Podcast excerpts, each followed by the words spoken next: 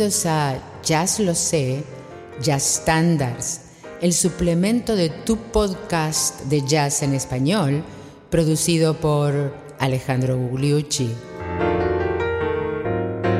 Take the A train. Toma el tren A.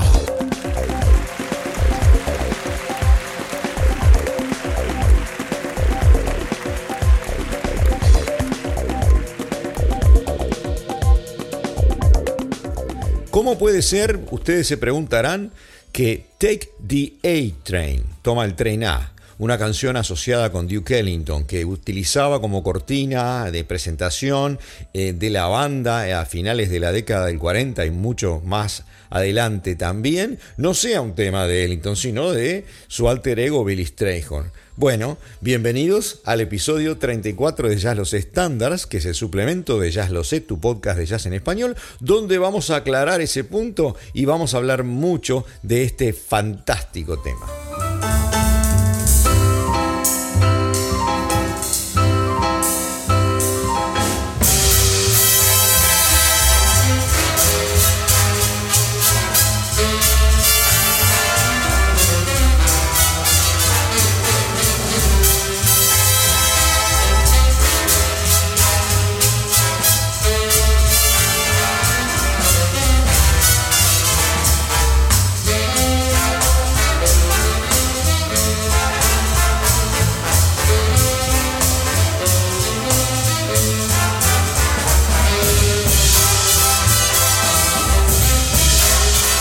La melodía principal de Take the A-Train por la orquesta de Duke Ellington en los años 50, una de las tantas innumerables versiones que, hizo y la razón por la cual el tema tan importante de la orquesta no es de Duke Ellington sino de Billy Strayhorn tiene que ver en parte con el hecho de que en los años 40 había un conflicto entre eh, los representantes eh, musicales y las radios y eh, la mayor parte de los temas de Ellington eh, no podían ser usados como cortinas en las radios por esa misma razón, por ese, hasta que no se resolviera ese conflicto.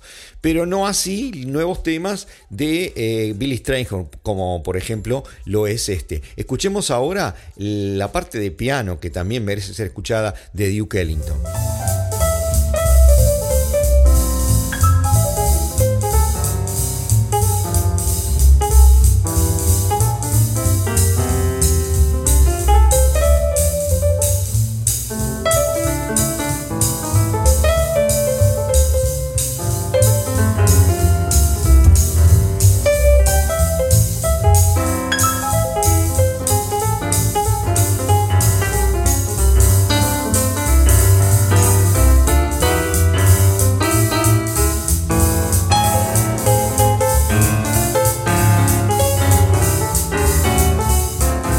Ustedes verán o habrán visto que en muchas versiones, eh, y sobre todo cuando tocaba en vivo, Ellington empezaba el tema con toda esta introducción, a veces le hacía de uno, uno un minuto y medio eh, de piano antes de arrancar con el tutti de la orquesta.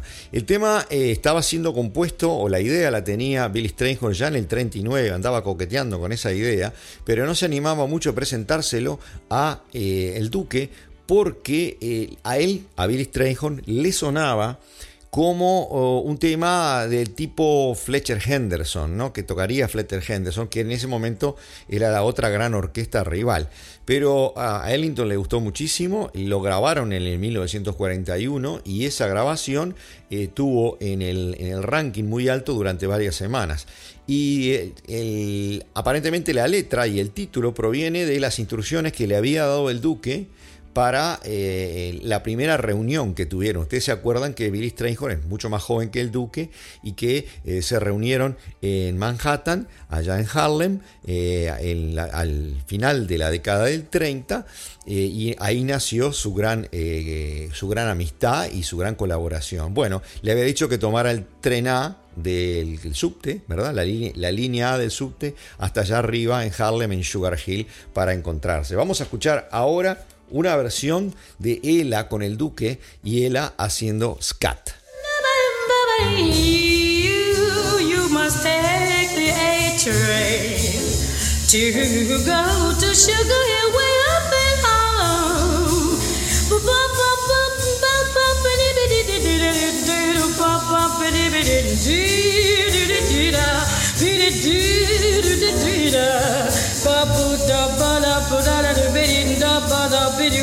did. They did it in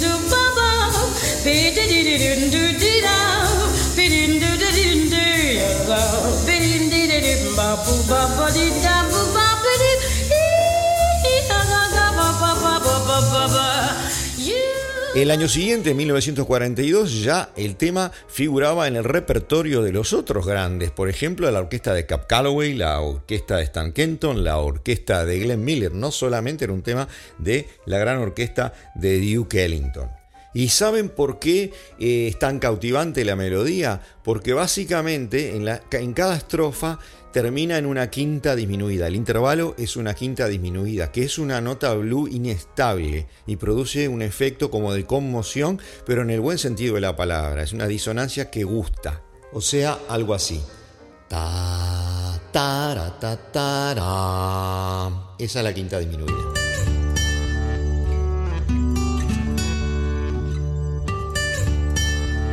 Y desde que nació este tema se transformó en un verdadero estándar de jazz, se sigue tocando en la actualidad. A veces se tocan con demasiado respeto, una recreación de la banda de Duke Ellington, pero muchas otras eh, la gente se toma la pena de reinterpretarlo como debe ser para un tema de jazz. Vamos a escuchar ahora a la gran cantante blanca Anita O'Day.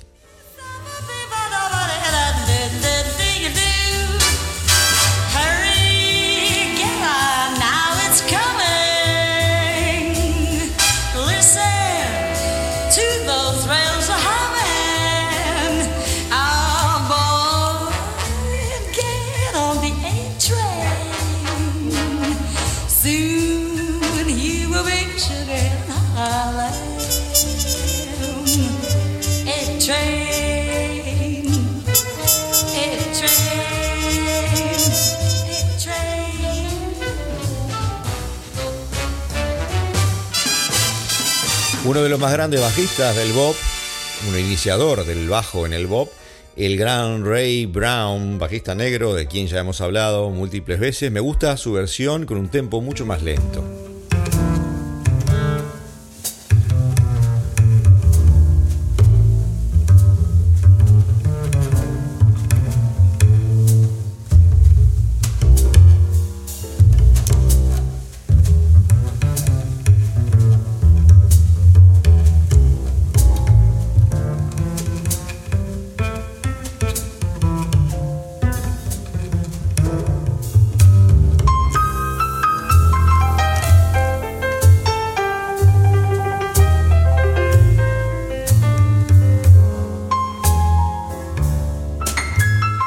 Harry Carney fue el gran saxo barítono de la orquesta de Duke Ellington, instrumentista negro que estuvo con la orquesta prácticamente toda la duración de la misma y que lo vamos a ver en una aventura solista acompañando a Ben Webster con cuerdas, pero queremos escuchar el solo de Harry Carney.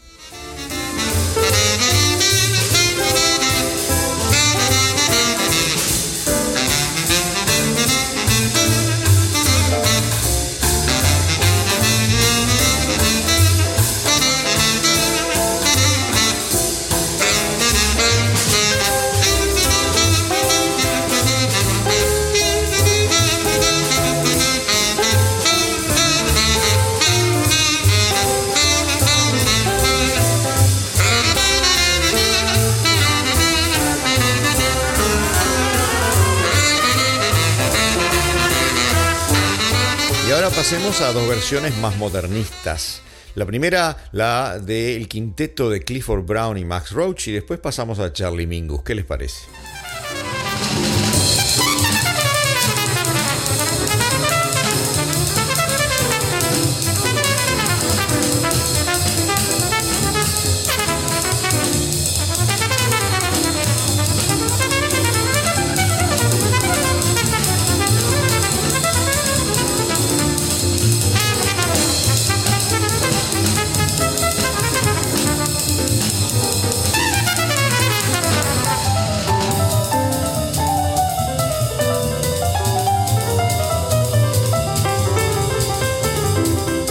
A 1964 y eh, al gran Charlie Mingus eh, en una grabación en vivo en Cornell. y vamos a ilustrar más que nada el solo de clarinete bajo del gran saxofonista Eric Dolphy.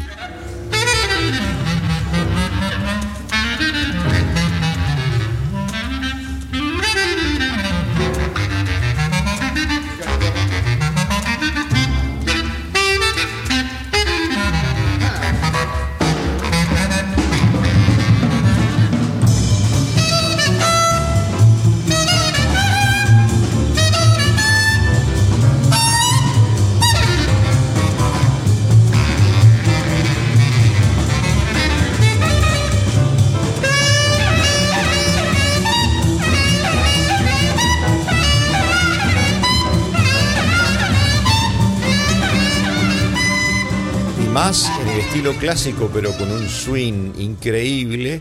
Y esta versión de el gran pianista canadiense Oscar Peterson. Escuchen esta parte de Stride.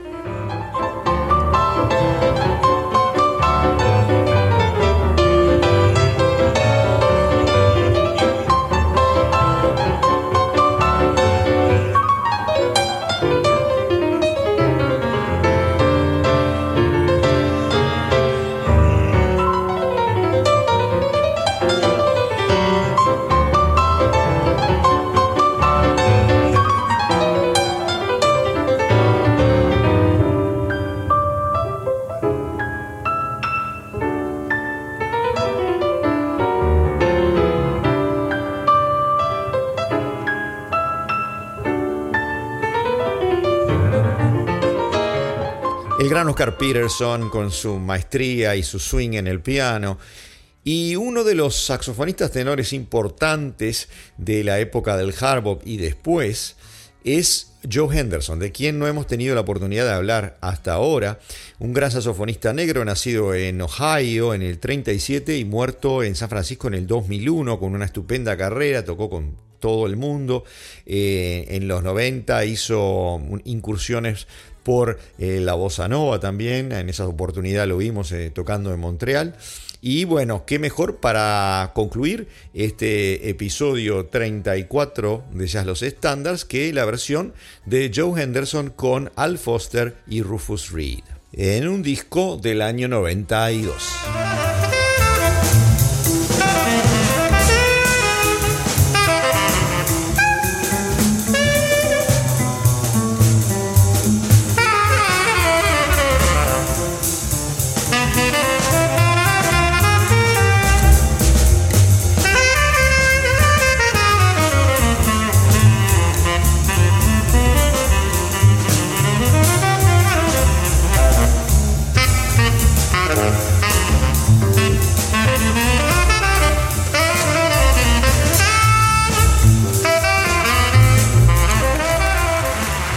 Y así amigos nos despedimos de este episodio 34 de Jazz Lo Sé Standards, que es el suplemento de Jazz Lo Sé, tu podcast de jazz en español. Y si me acompañan en el episodio siguiente, uno de estos miércoles, volvemos a un tema que tiene más de 100 años. ¿Qué les parece? Del año 1916. Poor Butterfly, pobre mariposa, eh, con la idea tomada de Madame Butterfly, la ópera. Y muchas gracias por escucharnos hoy.